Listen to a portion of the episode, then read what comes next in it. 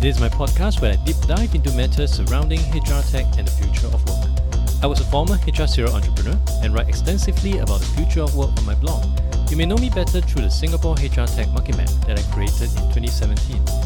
In this podcast, I speak with the people who are enabling the future of work. From mindfulness coach to employee engagement platform, they are all helping companies to better navigate rising work and business demands. I'm hoping that sharing in this podcast will help you better prepare yourself and your business for what the future of work may bring. Hi, Kartik. Welcome to the podcast. Hey, Adrian. Thanks so, so much for having me here. You're welcome. Uh, to begin with, could you help us to understand a bit about your background and the chain of events that led you to where you are today with Paradox? Sure. So my name is Kartik. I lead the business for Paradox for Asia Pacific based in Singapore. Chain of events. I've been in the HR tech industry for a very long time. I'm not going to say how long it just revealed my age. But look, I've always been passionate about technology and the impact of technology in the overall HR function environment.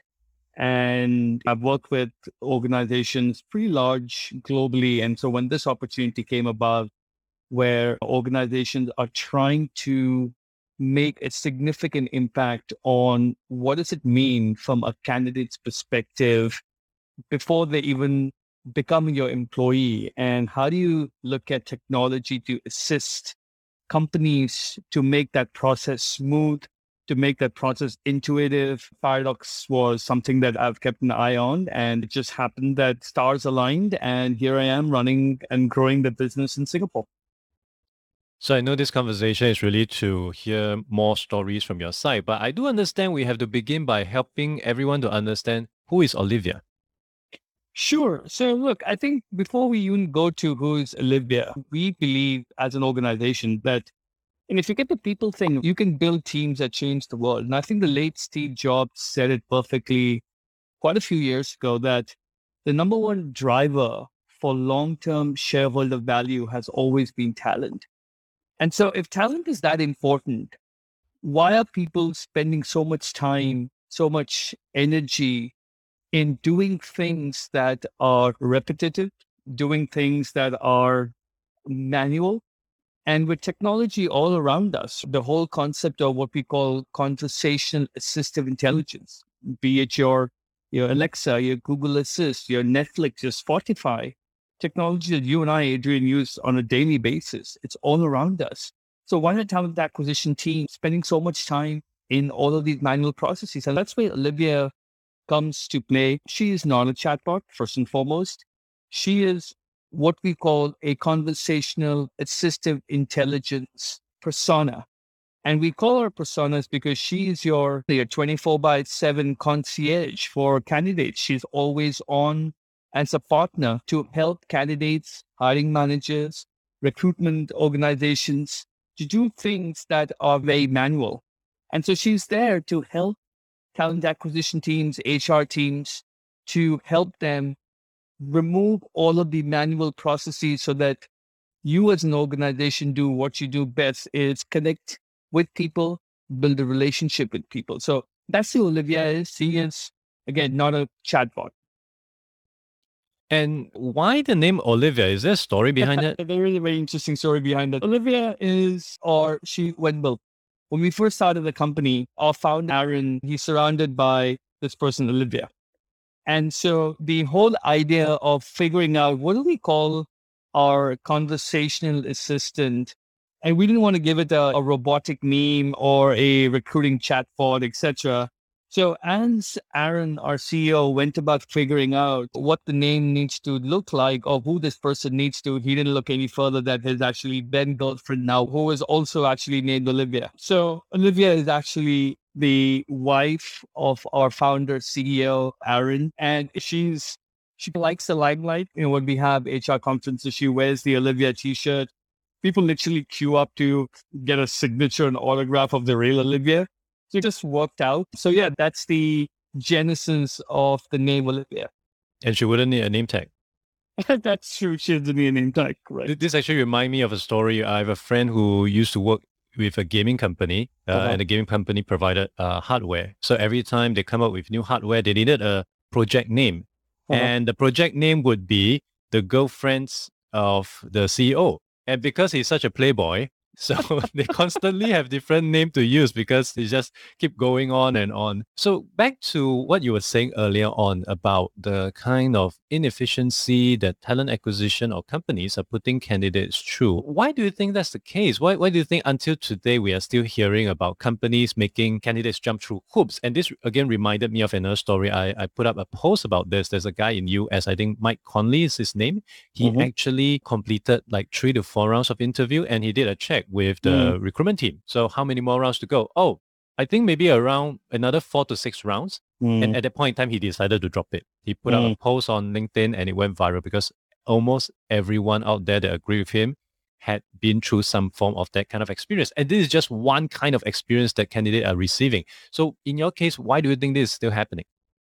Yeah, I think there are a few reasons. So first of all, I, I've always felt the HR organization of function in general has done a pretty decent job in removing silos here today. They used to be very structured as a, you know, say a payroll organization, a learning organization, a performance organization, a talent acquisition organization.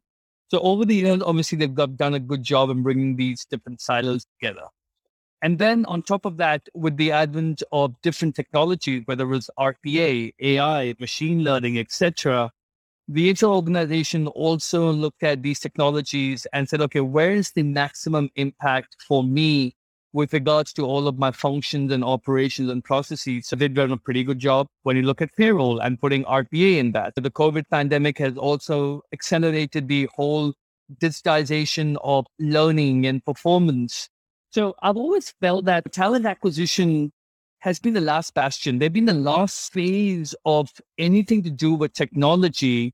And so it's always been left to companies to say, okay, we, we'll, we get to that stage when we get to that stage. But I think as you look at just our example in Singapore, we are almost at pre-pandemic levels as it comes to you know unemployment. Candidates have a lot of options and they, they want to only work for a company that treats them right.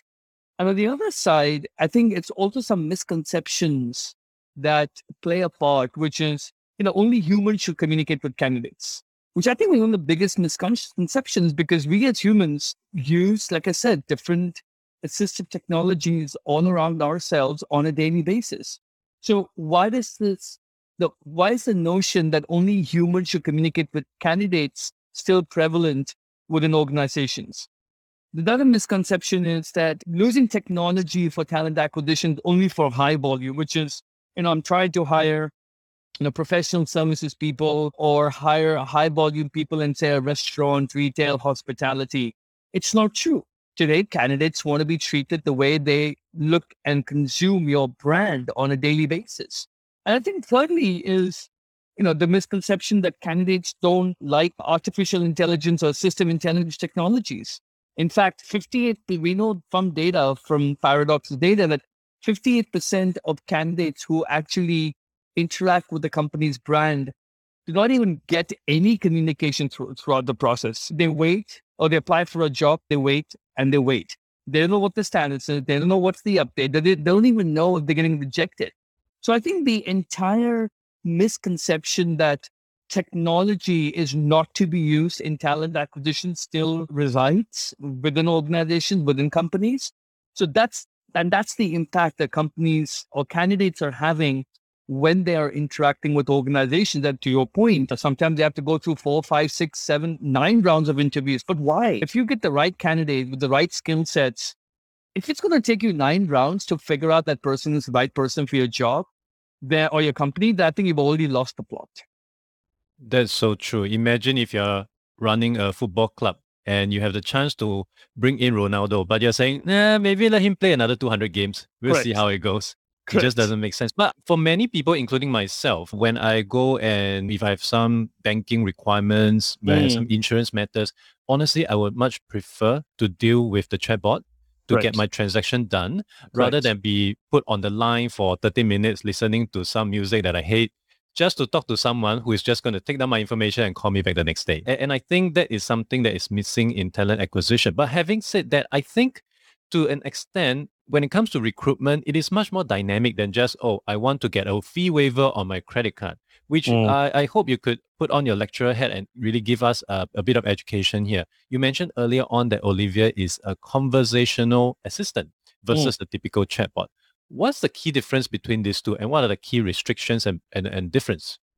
Yeah, no, good, great question. First of all, as you think about the difference between Olivia and, and what a chatbot does on a daily basis. So first and foremost, Olivia, you know, if you, if you ever have worked with a chatbot, organizations or people know it's very transact. Most chatbots have, say, 20 answers that are canned. And if your questions don't think that one of those 20 answers, it kind of spins out of control and doesn't really know what to do. And it keeps asking the same question again and again. So a chatbot, again, very transactional it's got a specific use with regards to what it wants to do or what the overall process of the organization needs to be when it works with a chatbot. As compared to a conversation assistive intelligence, the big difference is it's an intelligent assistant. It's a technology that gets the work done for you as you think about you know, whatever processes that you want to automate within the organization. So as you think about a chatbot, sorry, a, a conversational assistant, it's also what we call contextual learning, which is over time, the platform gets smarter and starts to learn key trends in the way it starts to respond to candidates. It also uses, you know, natural language processing and which enables it to start becoming smarter over time. I'll give you an example. When COVID hit in, you know, or when crazy in January of 2020, a lot of organizations figuring out what's the best response when people ask them, the candidates especially ask them about their COVID response policy. And as the pandemic started to spread globally, and then vaccination mandates came, and then stay home notices came, and lockdowns came, candidates were saying, okay, X company, tell me about your overall COVID policy.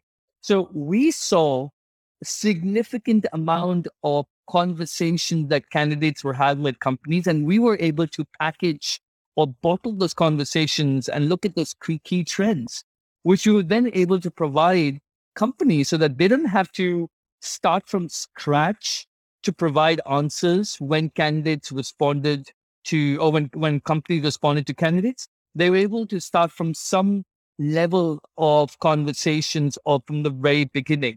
And then over time, you know, Olivia or the conversation assistant became smarter in the conversations with the candidate. A key thing is that it is always available 24 by 7.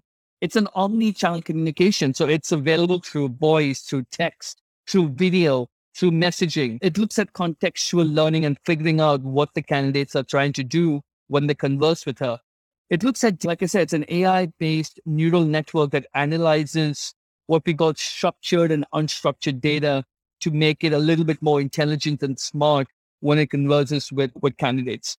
I think last but not the least, it is uh, a platform that you know enables and assists talent acquisition teams end to end from an experience perspective, both internally for recruiters and hiring managers, but also more importantly from a candidate perspective.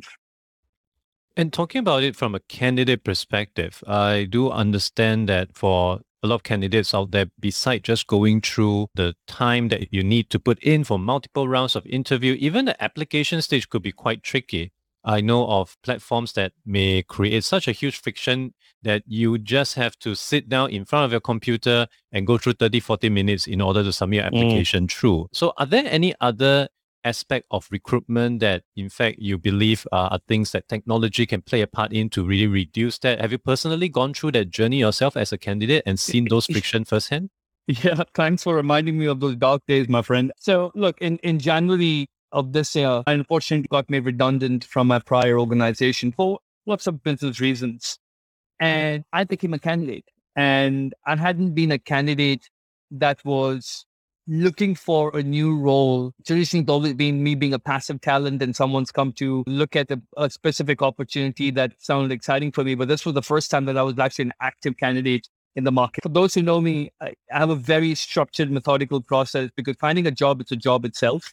So I may have spoken to you know, 45, 50 companies had an Excel sheet of which industry, who I want to speak to, what, where am I in the process, et cetera, et cetera.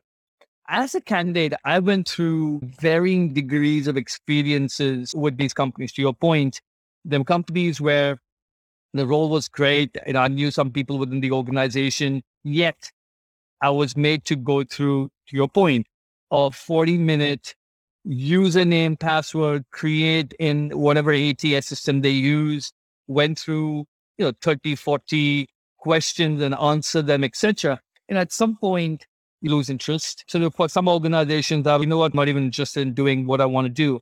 There were certain organizations where I, I knew about the company, but really did not know either someone in the organization. So I want to learn about, you know, the culture. What do they stand for? Uh, what are some of their uh, business practices, etc. And so when I would reach out to someone to ask those answers, I had to wait for a week, two, before I even get a first response back from them. And there was some organization, the experience was absolutely phenomenal. And obviously Paradox being one of them, where the conversation that I had with executives, obviously you, I, I also had a conversation with Olivia, where she was able to provide me the answers that I was looking for in terms of what is it like to work at the company, etc. So as a candidate, we need to make it, as a company, we need to make it as easy and smooth for candidates as possible. Funnily enough, we're on August 25th, like two weeks ago, one week ago, I got a sorry, we saw your profile, but it did not match what we're looking for. And when I saw that email, I realized that I actually had applied for this job in January or February of this year. So it took them just about eight months roughly to even figure out that I'm not a good suitable candidate for them. So to answer your second part, there are so many things that technology can start to streamline who the candidate is. If I had the right skills, is there a quicker way for Olivia or whichever conversational AI to screen me and put me through a conversation with either the hiring manager or recruiter? Is there a way for organizations to say, look, let's fast track a candidate. He or she, we know who he or she is we know them and by the reputation, the marketplace, we have a role. Can we fast track this candidate through the process within the ecosystem? And the last but not the least, how do we provide our candidates the information that they're looking for without them having to go from pillar to post to find out about the company? So I think there are lots of things that can be done to really hone in on the candidate experience because at the end of the day, these people will be your employees the experience they have during the acquisition phase is exactly what they're going to take into your organization when they become your employee.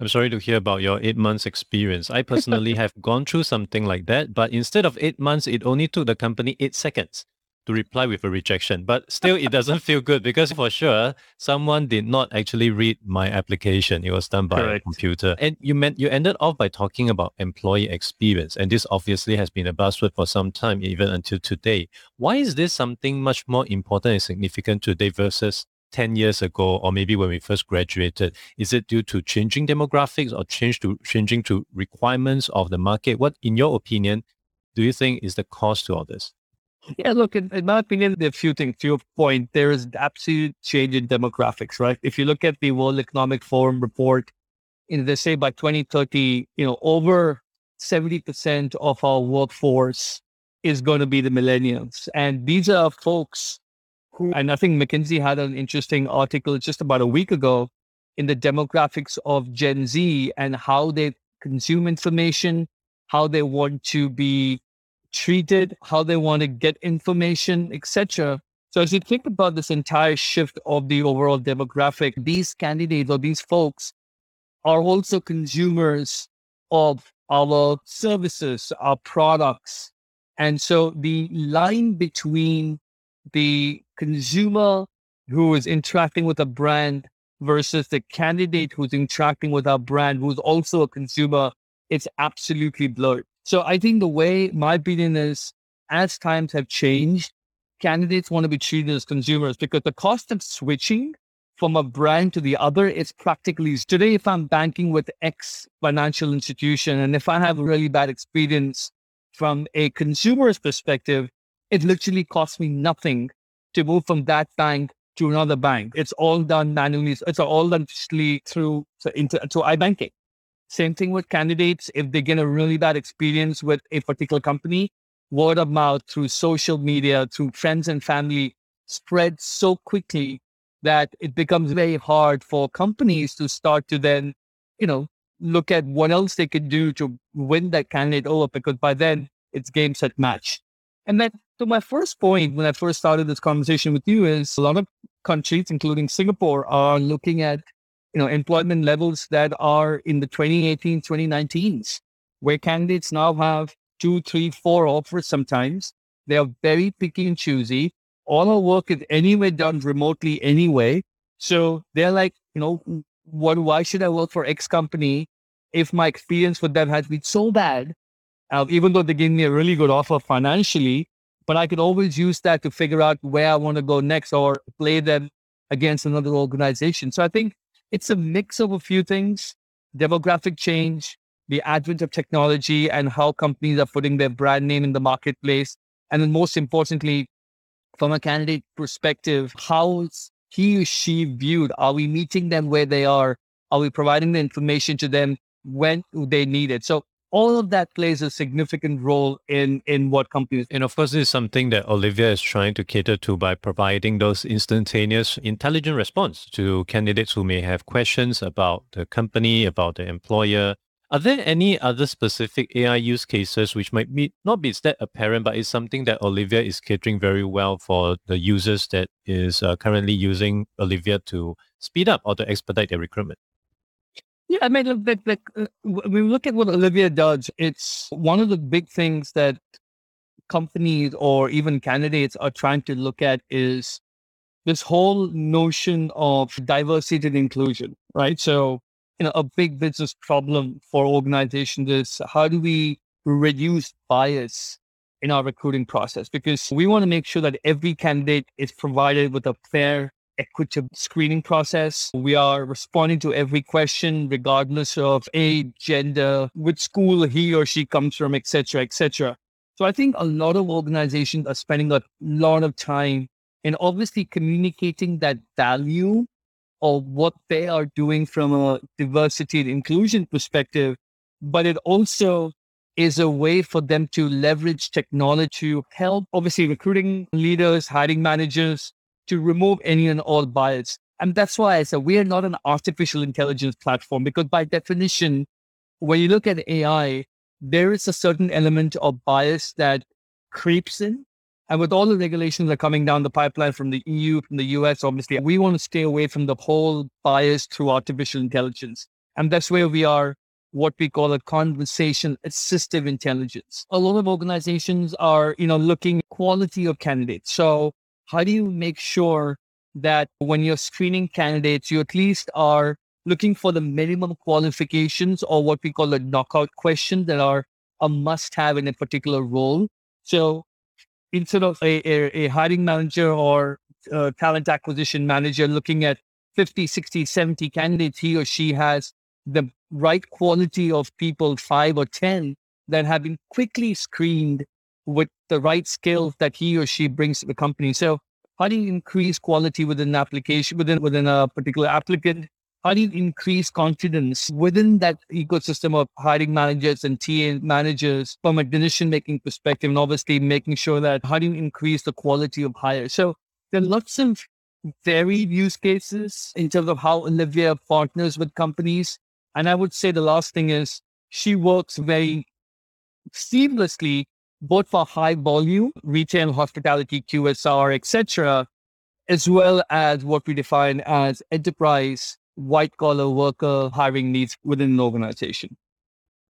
And that really uh, ended well because I want to touch on your the location as well as the job level agnosticity of uh, Olivia because uh, obviously your company is currently using it and you get to interact with it. But would it also be appropriate for companies, say for instance, they may have a larger pool of blue collar workers? Would that actually be helpful for them, or is it just restricted to the knowledge workers that are more fluent and comfortable in dealing with a conversational assistant? No, I think it's both, Adrian. Uh, so think about think about your high volume workers, right? At the end of the day, so let's assume I'm a store manager at say a McDonald's or a Swenson's or a BreadTalk in Singapore. And the name of the game for me as a store manager is not to spend time with software. But I don't want to be logging into an ATS to figure out job requisitions, etc., etc. I have, you know, some sort of a you know, handheld device, whether it's my iPad on my, you know, iPhone or an Android device. My number one job is to serve my customer that walks into my store. And the only way I'm able to serve that particular customer is ensure that I have the right people who are customer savvy, who understand, you know, if you're in a, a restaurant, a fast food or QSR, understand what it means from a front wait staff perspective. For me, is I need to cater to my store manager whose job is to hire very quickly. So if I have, you know, a thousand stores across Southeast Asia, I just need to hire 10, 15, 20,000 people across those thousand stores. I need to make it very easy for my store managers to get that volume hiring done quickly. So I think the use cases across both, yes, on your knowledge workers in major companies, you're looking at quality of hire. You're looking at ensuring that you have the right person for the right job at the right market, the right time. All of those key metrics are important, but when it comes to high volume, blue collar work, time, speed, efficiency to get people into your store or whatever business you're in is of, of utmost importance. I think most of the audience in Singapore, especially, may be quite familiar with somewhat similar solution as we have been seeing uh, companies like, say, Impress.ai been uh, mm. in this market for some time and educating the market about what's needed.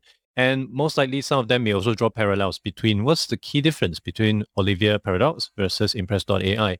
Could you give us a rundown on what would be the key difference here and how would the behavior, the usage be, be different? Yeah, look, I, by the way, I think Impress AI become they've done a great job in terms of the company and what they've as an organization. And as you, see Paradox, and if you look at you know the talent acquisition funnel, right? So if you look at you know the funnel has, I would say, three big categories. You have top of the funnel, middle of the funnel, and bottom of the funnel. So think about top of the funnel, which is you know, that's your volume. That's where candidates come in, whether they come, come in from a company's career website, they come in from any of the job boards, LinkedIn, et cetera, et cetera. That's your top of the funnel. Your middle of the funnel is, and how do you take all of that volume, and ensure that you screen everybody, ensure that you're providing the right information from a communication brand perspective.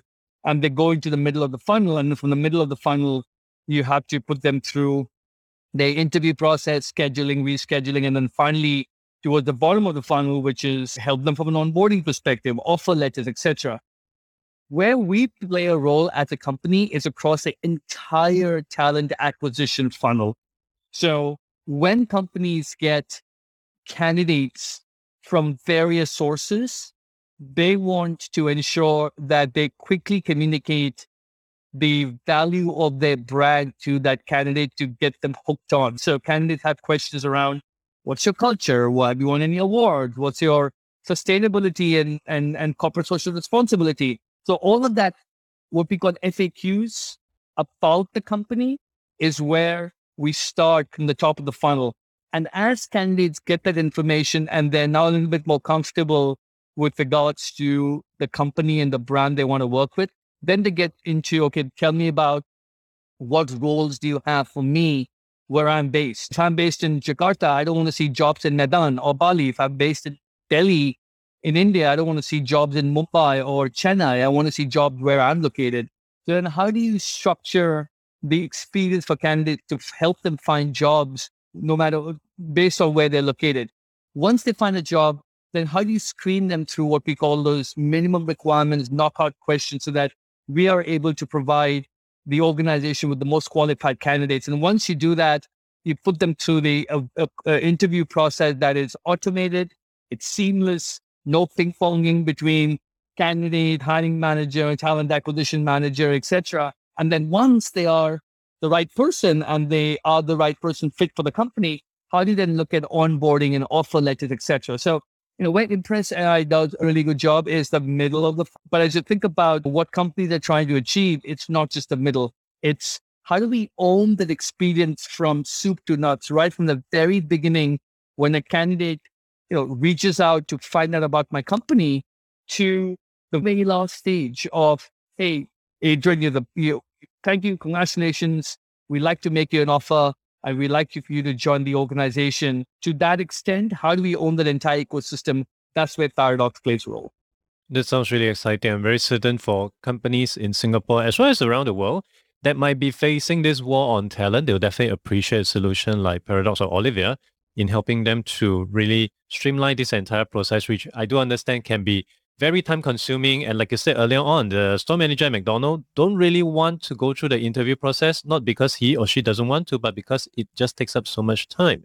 Mm. Now, moving ahead, what can we expect next from Olivia? What's coming down the pipeline for, for Paradox? Uh, quite a few things. And for those who followed the press the last uh, 24, 48 hours, we've just acquired a US based uh, company called Traitify. What does Traitify do? They're basically a candidate assessment uh, platform, which fits. We work with them very closely over time as partners, but now we believe that as we think about the future evolution of what you know Paradox or Olivia wants to do in the marketplace, it becomes a very unique value proposition for companies. It's for now, it's very, very focused on high volume hiring, but we believe there's a you know a significant use case for using Traitify from an assessment workflows perspective. Obviously, the strategic focus for the market is, and I said, demanding better ways to automate what we call candidate quality.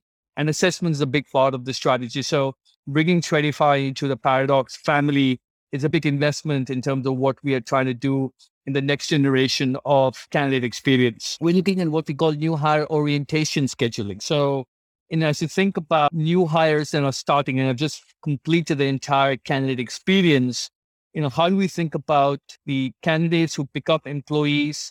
What does it mean for them in terms of the new hire orientation? When does it start?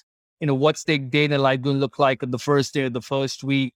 who are their mentors, who are their buddies going to be, etc. We're looking at learning. How do we look at the early use cases for employees when they've just joined the organization around certain things that they should learn, whether it's compliance or other ways of learning in a very quick, bite size on their mobile phones, an environment that they can quickly learn and start to progress within the organization. The next thing we're looking at is employee communication. Again, this is a way for us to continue that expansion of the experience from a candidate's journey to an employee journey. So I've become a com- employee of a company, and 30 days into my company, I've forgotten what my benefits plan looks like, or I need to enroll in my flexi benefits plan. I can ask Olivia, hey, Olivia, can you please help me with X, Y, and Z? So how do we provide a communication mechanism instead of employee trying to ping HR every time he or she has a question? And then last but not the least is micro coaching. So how do we do, you know, pulse checks with our employees on their mobile devices, SMS, WhatsApp, WeChat, etc., and provide that concierge level of service to making sure that our employees are on the right track with regards to their career and what they need from a coaching standpoint. So lots of things coming down the pipeline. Obviously, I have to add it's a safe harbor statement, which is it's a roadmap and by definition, things change. So hopefully many of these things will start coming to the marketplace, but we're thinking about expanding the candidate experience to an employee experience long term. It's definitely really going to be uh, exciting given how end to end it's going to be. I would imagine from Olivia becoming more like Iron Man's Jarvis, where it could help you to do almost everything and in terms of your journey as an employee. And it's, I guess it's great to get to know Olivia from the get go, from the beginning, and throughout mm-hmm. your entire experience with the company, Olivia is still there every step of the way. I, I think that is really the hallmark of great employee experience. So, uh, lastly, before we end the call, for people who is interested to find out more about Paradox, where can they go to? Yeah, there, there are a few ways. Obviously, our website is the first thing, which is paradox.ai. Look, we are a, a startup within a startup in Asia Pacific. So feel free to reach out to me directly on link. My name is Kartik Krishnamurthy. You can WhatsApp me on my mobile phone number, which is you know on my LinkedIn profile, or even email me, which is also on my LinkedIn profile. Or the best way, go to our website. Olivia is there. Reach out to her and ask her you want to learn more about Olivia and what it can do for your organization within your respective regions. And she will reach out to me and we can have a conversation. Awesome. All this will be placed in the show notes. Once again, Kartik, thank you for coming onto the show. Thanks so much, Adrian. Take care. Stay safe. Thank you for listening to the podcast. You can refer to the show notes for links to more information about our guests and their businesses. If you enjoyed this podcast, it would be helpful to give a review on iTunes or follow me on Spotify. If you're using Overcast, please hit the star button under the episode. That will help get this episode and podcast out to more people who may find it useful. I'll see you in the next episode of The Adrian Tan Show.